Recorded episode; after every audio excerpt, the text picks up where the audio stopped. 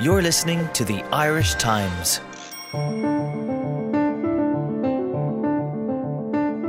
Welcome to Worldview, a foreign affairs podcast from the Irish Times. I'm Chris Dooley. Later, I'll be talking to Lara Marlowe in Paris about Emmanuel Macron's rallying cry to the citizens of Europe, urging them to embrace what he called the values of progress and to reject nationalist retrenchment. Why has the French president chosen this moment to make this unprecedented call? But first this week, it's to Washington, where the fallout from last week's public testimony to Congress by Donald Trump's former personal lawyer, Michael Cohen, shows no sign of abating. Is the net beginning to tighten around the US president? Or is that wishful thinking on the part of a political and media establishment that has been opposed to this presidency from the outset? That's the first question I'm going to put now to our Washington correspondent, Suzanne Lynch. Suzanne, is the net closing around Donald Trump? Well, I think the last few weeks have been a difficult time for Donald Trump. Uh, firstly, there are reports here in Washington that uh, Robert Mueller, the special counsel who was appointed to investigate uh, alleged uh, links between the Trump administration and Russia and Russian interference in the 2016 election, that that is, is wrapping up imminently. Um, so that's one line of pressure, if you like. Um, secondly, I think the testimony by Michael Cohen last week is significant. Um, Michael Cohen was a, a, the lawyer and fixer for Donald Trump for, for 10 years uh, and right up to uh, the election and in the early days of his presidency. So having public testimony like this was, was extremely powerful and extremely useful uh, to particularly to Democrats who are looking at um, investigating Donald Trump further. Uh, now, the the issue obviously with Michael Cohen is you know his reliability as a witness. This is somebody who has already been convicted uh, and sentenced. He's about to begin a three-year sentence, a prison term in May. Uh, and he pleaded guilty to various crimes in uh, the Southern District of New York court. But you know, this is how how it works uh, in terms of there are various uh, w- trials throughout history that have uh, depended on the on, on, on a witness who's essentially flipped. So I mean, I think ethically there's always those questions, but um, that that means you can't discount those people's uh, testimony either. Um, so last week the testimony there was a lot of colour there from Michael Cohen about Donald Trump, the businessman, and Donald Trump, the person. I mean, the headlines from it were that he he labelled him a con man, a cheat, a racist, and had some very disturbing anecdotes, particularly about uh, Donald Trump's alleged uh, racist thinking. But really, the most significant thing that's going to emerge from this is is the kind of detail uh, he revealed about some of the ongoing investigations and suggestions that there may, in fact, be another investigation by the Southern District of New York into Donald Trump's uh, activities. So that's where uh, Donald Trump's legal difficulties could have increased uh, since last week's testimony by Michael Cohen. Now, Suzanne, since Cohen's testimony, which was to the House Oversight Committee, the pressure on, on Donald Trump has increased, and, and not just on him, but on lots of people connected with him. And that's because of a move by the chairman of another House committee, Jerry Nadler. Uh, just tell us about that move.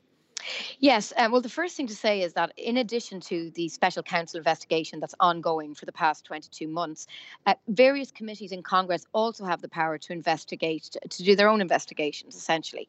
But significantly, this has become a real threat for Donald Trump since November because Democrats won back control of the House of Representatives, which means they there are now Democrats in the senior positions on the House side on various committees, and they have become chair people of these committees.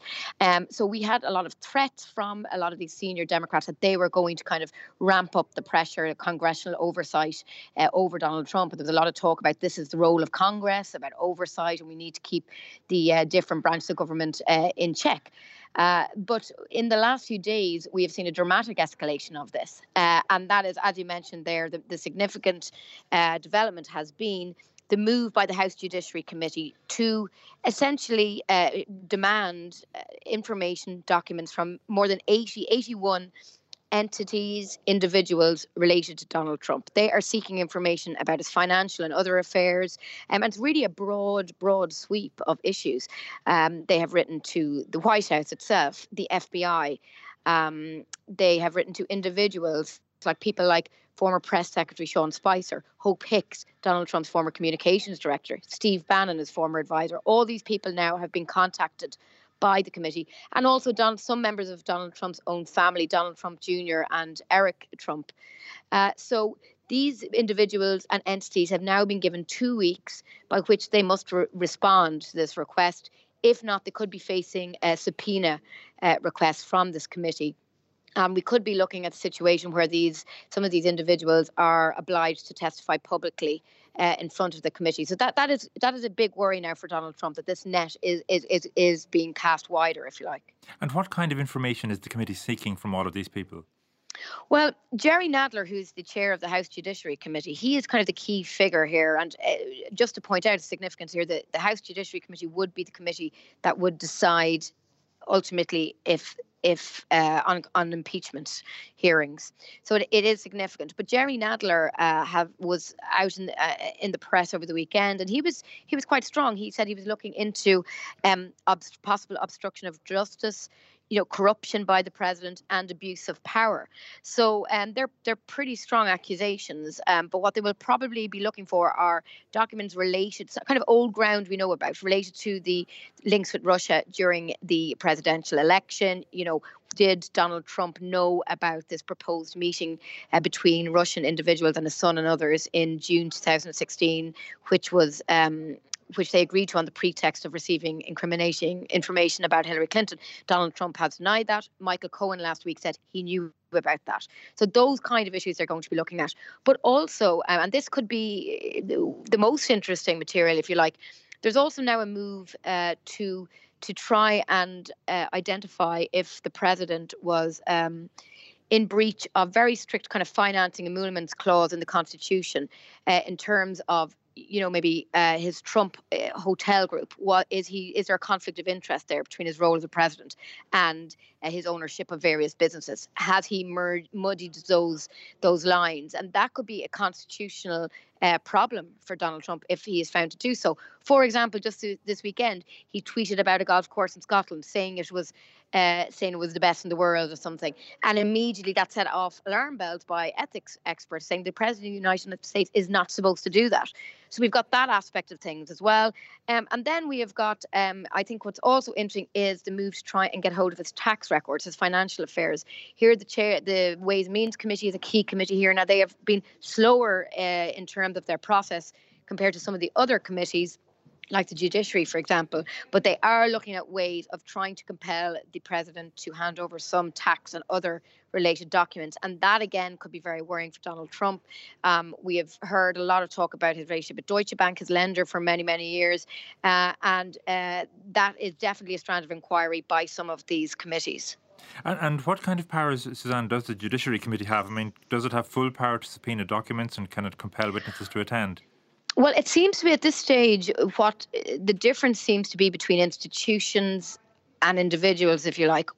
What, is probably going to happen is that a lot of the institutions, like um, the White House, uh, the State Department, another committee has written to the State Department, for example, looking for information about Donald Trump's conversations in person and over the phone with Vladimir Putin, that those kind of institutions will be able to to fight back and resist these requests because they will cite executive privilege in some form uh, of that. So so we'll we'll see the White House counsel uh, Donald Trump has been beefing up his legal team there uh, undoubtedly pushing back against us, saying no citing issues of executive privilege uh, and confidentiality of the president. And, and and so that could end up in the courts.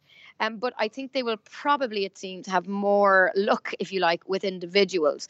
Um, sometimes what happens in these situations that individuals want to be seen to be cooperating. So you could have somebody like Sean Spicer who discloses, you know, that he was asked, for example, uh, if he could provide documents or diaries of, of his time working with Donald Trump. And, you know, maybe he will decide to do that uh, and cooperate and then be be questioned, particularly if he feels he's nothing to hide.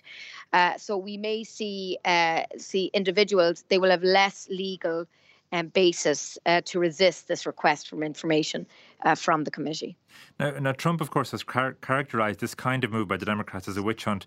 And indeed, I saw a tweet from him just before we began this discussion. It had just two words, capital letters, the customary exclamation mark, presidential harassment, which presumably mm. was a mm. reference to this uh, move by Jerry Nadler. It is quite a wide trawl by Nadler, and in some ways, mm. he kind of gives credence to the, the idea that it is a witch hunt. I mean, how has he justified the move? Yeah, and there's an argument by some Republicans that over the last few weeks, with the speculation that the Mueller investigation is wrapping up, there's also been a kind of a narrative that take that has taken hold here in Washington that maybe the Mueller investigation won't eh, contain that much damaging information. That's kind of the the feeding in the air at the moment. So the allegation is that people like Jerry Nadler are not happy with that outcome, if you like, and as a result are going back over old ground and trying to do their own investigation. I mean, they're covering so, some of the same ground, aren't they, as Mueller? They are. They are covering some of the same ground. But then eh, the issue there is they they've every right to do that because since the Clinton impeachment, um, the whole remit of a special counsel investigation has been has been narrowed. So there was a lot. Obviously, 20 years ago, there was a lot of criticism about Kenneth Starr, about his report, about his tactics, etc. And it, the rules essentially have changed since then. So so Mueller will probably be, be presenting some some more a more curtailed version, if you like, of report than we may have been expecting. And then that will go to the Attorney General, and then he will decide what to release. Um, so you know they've every right and, and essentially if, if you look back at nixon for example you know investigations by by congressional committees were happening all the time uh, you know over watergate so so they do have a lot of power um, here so uh, but they have been accused of essentially you know using this as a pretext to just get at the president to incriminate him um, and with a lot of strong statements by uh, people like uh, senior Repu- Republicans in Congress who really are backing Donald Trump on this. Um, we had like Kevin McCarthy. He's the House Minority Leader, the top Republican essentially in the House of Representatives, and he's he he he at the weekend was very strong, and he he accused Jerry Nadler of wanting to impeach the president the day that he won the election, and um he, he you know essentially of shifting the goalposts. So I think that is uh, that is a, is a strong point by Republicans, and but Democrats know are, are, are you know are well aware of this. Jerry Nadler did say at the weekend, you know, we are not nowhere near impeachment. We just want to investigate, and they're very, very aware again of the Clinton lessons. Um, the public, essentially, after the Clinton uh, impeachment, really Republicans suffered electorally because uh, the public were not behind that impeachment uh, trial essentially so uh, democrats are worried that if they if they push too hard they will lose the support of the public on this so they're trying to kind of give the impression that they're going slowly that they're going through this methodically um, and and trying to uh, argue that they're not rushing to judgment. They're going to wait until these investigations play out. But for example, on the House Intelligence Committee, another important committee, that had open investigation into issues around Russian interference, etc., last year, and that investigation ended uh, without any negative findings. Now, Adam Schiff, the new Democratic chairman, has said, actually, we're going to reopen that now. So those kind of moves uh, have been strongly criticised by Republicans, uh, Republicans in the House, and kind of feed into this narrative of a witch hunt against Donald Trump. So is this new level of scrutiny now being brought by the Democrats now that they've won control of the House? Is this what we can expect, you know, for the remainder really of Trump's uh, presidency? Yeah, I think so, and I, I think it, it's it's the fact that it's kind of the, the the ball of string. You know, where does this end? And even I think the strategy is to get a drip drip of information about to keep this pressure on Donald Trump, scrutiny over his tax affairs. Uh, and, and of course, a lot of the senior p- figures on these committees know a lot more than the public do. They get classified intelligence briefings. They have had private briefings by key witnesses. Um, they probably know more than the public do about the Mueller report. So you know we do, we don't we're, we're working in a bit of a vacuum in terms of why they are pushing this now. Do they know that the Mueller report's coming out in the next two weeks, for example, and they want to get their own kind of spin, if you like, out on this in advance? Um, and then and the other thing to keep in mind, and, and again this is this is due to the fallout from the Michael Cohen testimony, is arguably what's more worrying for Donald Trump will be the other investigations that are now going on or, or reports of them in New York. Uh, for example, the Southern District of New York, um, there's been reports that it's looking at the activities of the Trump charity, for example.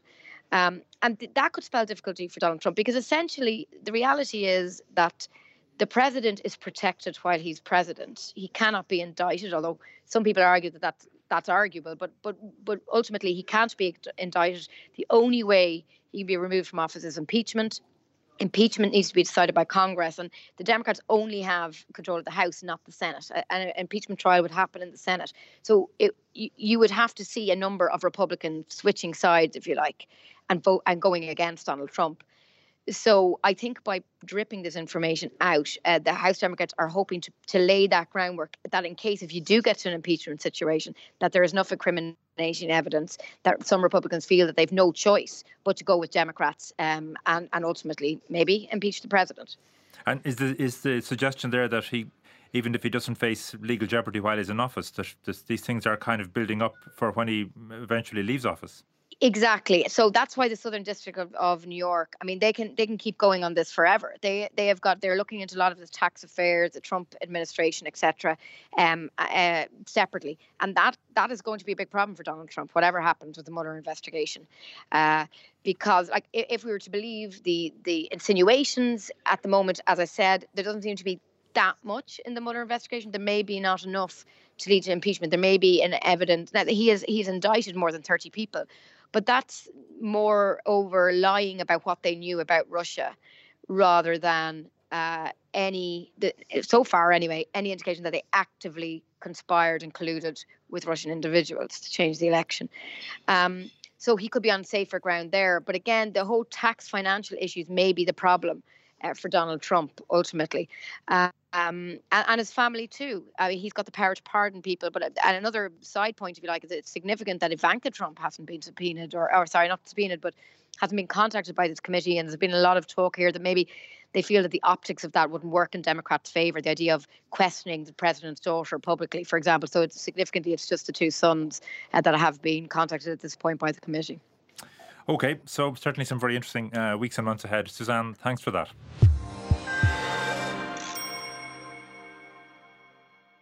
That was Suzanne Lynch, our Washington correspondent. It's to Paris now, and Lara Marlowe joins me from there to talk about that extraordinary call by Emmanuel Macron for a European renaissance in an open letter published in Ireland today, Tuesday, by the Irish Times and by newspapers in all other 27 member states, including the UK. Never since the Second World War wrote Macron, has Europe been as essential, yet never has Europe been in so much danger. Lara, why has the French president chosen this moment to make this urgent appeal? I think he saw a window of opportunity. Um, Brexit is going is supposed to happen three weeks from now. Uh, there's an EU summit coming up on I think it's the 21st of March. There are also European parliamentary elections happening in late May. And Macron, this is being seen here as the launching of his um, European election campaigns, but it, it just was the right time for him to do it. He's also winding up his great national debate, uh, which is that's his his name for it, which was meant to be his answer to the the Gilets jaunes um, protest crisis, and that on March 15th, so he'll be busy uh, dealing with the consequences of the great debate and parsing the results and making speeches and so on. So this was just good timing for him. And he also wants to stake his claim to be the leader of, of liberal Democrats in, in Europe. And um, this is something he had lost really in recent months because of the Gilets jaunes crisis but also because things after his great uh, Sorbonne speech in September of 2017, things all went went wrong for him. Uh, the German election was was immediately afterwards, and it took Angela Merkel six months to form a government. Um, the elections in Italy uh, exactly a year ago brought uh, populist and nationalists to power, and Macron didn't get along with them at all and then he had this this gilets jaunes crisis. So he he he lo- he was really um, hampered, thwarted in what he was trying to do. And then with riots almost every week for the last, um, some, I think it's 15 weeks now, uh, Macron really lost a lot of his prestige in Europe because the other leaders could look and say, well, look, this guy is so unpopular in his own country. Why should we listen to him? Uh, he did not go to the Munich Security Conference um, recently, and it was Angela Merkel who stood up to Vice President uh, Mike Pence and got really loud applause. And uh, Le Monde is pointing out this afternoon, nobody missed Macron at all. So I think he wants to reclaim that role which he had staked out for himself early in his term of office. And when he said Europe has never been in so much danger, what did he mean? He's talking about uh, what he, he called it nationalist retrenchment in his letter. But what he means is, is Brexit to begin with. He said that, that Brexit Brexit was a symbol of the crisis of Europe, but he's he's talking about the populism and the the inward-looking tendency, the the, the desire to re-establish national borders, uh, to to pull out of Europe, um, the anti the, the Euroscepticism, but especially people like Viktor Orban in Hungary, um, Matteo Salvini in Italy, and more than all the rest, uh, Marine Le Pen uh, here in France. That's what he's talking about. He sees that the European project is in danger because people don't really support it. People don't understand it anymore. They've grown apathetic, and they're very tempted by this. Uh, often hateful and negative rhetoric. Uh, he says the nationalist um, he, he, calls them anger mongers. Uh, he, he, says they use fake news. They promise anything and everything, and and but they don't really have any answers. Um, and I think he's right in that they don't. Um, if you look at the, the mess that is Britain right now with the Brexit uh, uh, sort of standstill, with we, we're not nobody is sure how it's going to play out. Um, this Macron is hoping that this will be a lesson to people and that they will not want to follow that path of, of pulling inward and, and uh, rejecting Europe. And he talked a lot in the letter about European values and, the values of progress and so on. And did he spell out what he means by these terms? Uh, the, the part of the letter about progress was really about um, social policies, about social welfare. And he's being accused today by the, the Socialist Party in particular, with the, the moribund Socialist Party, it should be said, of, of hypocrisy on this. And the, the line on the left in France is that Macron has uh, really um, diminished social protection in France, so how dare he talk about establishing broader social protection in Europe? But I think that that is a kind of balance he's trying to find because France has the most generous um, social protection in Europe, and he's he's trying to lessen it in France but increase it elsewhere. He talks about workers' rights, um, the fact that people must get the same pay for the same work uh, in the same place. This is something that he has established with his reform of the detached workers um, uh, directive in, in the EU, and he wants to establish a minimum wage uh, throughout Europe. He says it can be adapted to the specific localities, to, to different situations, but he, he wants he, he reminds his readers that uh, Europe is the place that invented social security, that invented the welfare state and he says that Europe must this is this is progress, and uh, Europe must come back to this. It cannot just be a race to the bottom, to the lowest common denominator. Um, he says we need convergence, not competition. In other words, we need our social protection to be more uh, regular throughout the EU, not uh, to undercut each other with, with lower wages and, and less social protection. And of course, it's sad, Lara, that all politics is local. Now, in the, in the letter, um, on the face of it, he's speaking directly to, to the citizens of Europe. But um, is he really uh, directing his message to people at home? I think it's both. Um, it, it's sort of ironic or, or, sad, perhaps, that his letter has not been that well received in, in France. Um, the ecologists say he, he's a, a hypocrite to uh, call for a European a climate bank that would finance the transition uh, to clean energy. They say that he hasn't uh, kept his pledges uh, to to fight global warming in France. Um, the the right and the far right, the Les Républicains, the conservatives, and, and Marine Le Pen's Rassemblement National uh, say there was not enough on immigration, that he, he's totally underestimated the threat of mass migration into France, and they, they, they fault him for not mentioning Islamism. Uh, I saw the only foreign country, or I mean non-French company within Europe that um, approved of the of his letter was Belgium. Uh, I don't know how far that will get him uh, when he made his big, his first big initiative at the Sorbonne, there was, I'm afraid, a resounding silence. And Macron had really hoped he could bring the Germans along, and the Germans have been very, very slow to. Usually, what he does is he just fights and fights, and he keeps at it, and eventually, some watered down form of his proposal uh, comes to fruition. And I think that's what he's going to do with the, the concrete proposals that he made in this letter. Uh, but he he wrote it with a very broad uh, brush. Uh, last time in the past, he talked a lot about the eurozone, about uh, a budget for the eurozone, and a, fin- a minister for the eurozone, and so on. And he he stayed away from that this time. That um, cre- ended up with the Hanseatic League, which was opposing those policies.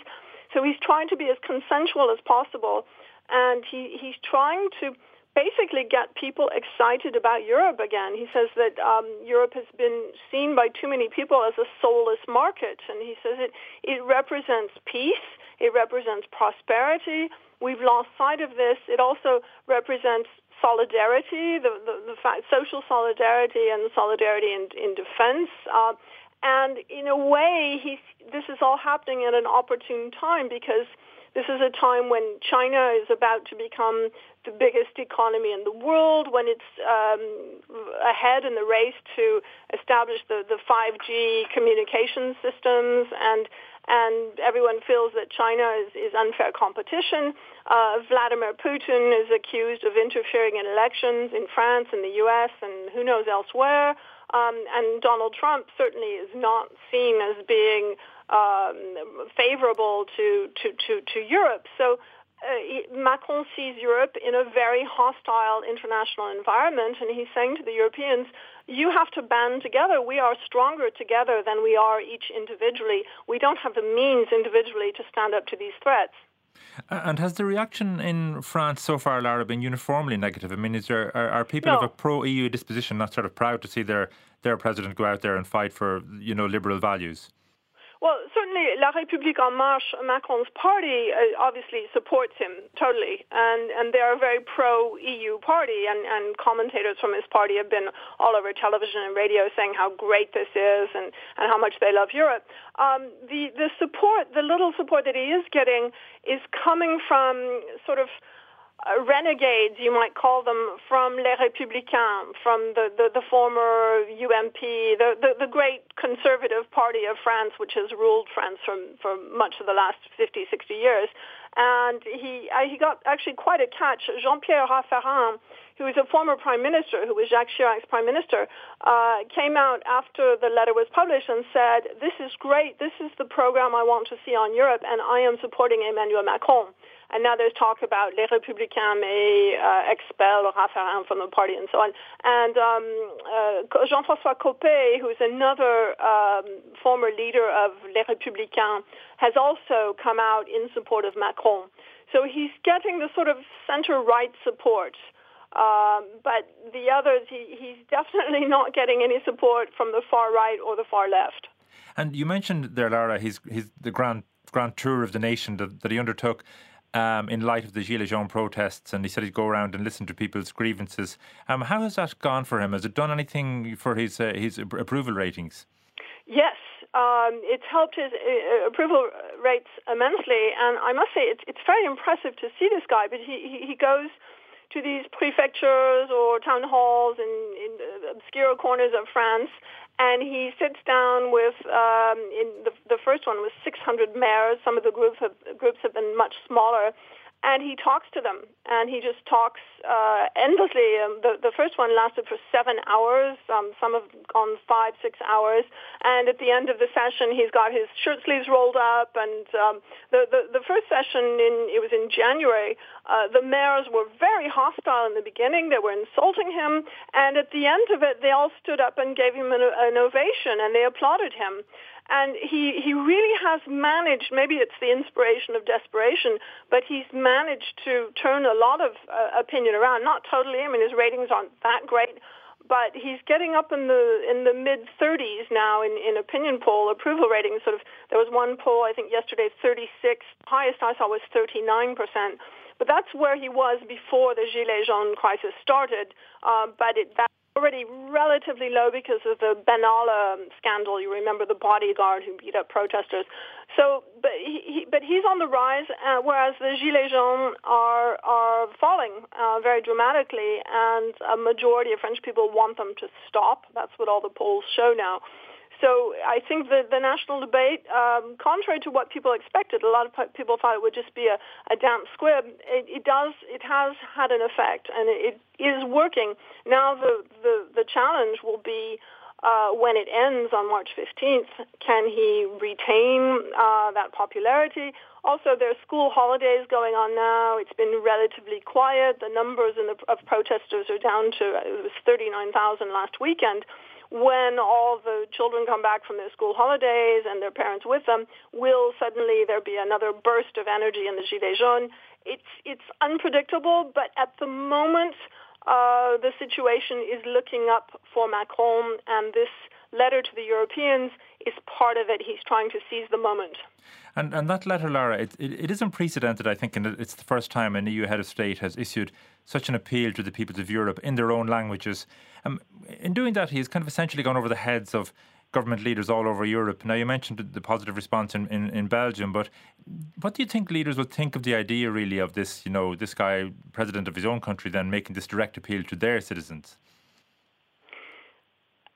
It will vary a, a great deal depending on the countries. Um, I'm hoping to get some kind of response from actually the Irish government. I, have put in calls to the Taoiseach and Taoiseach's office uh, if the experience last time is anything to judge by, I think most of them will just wait and see.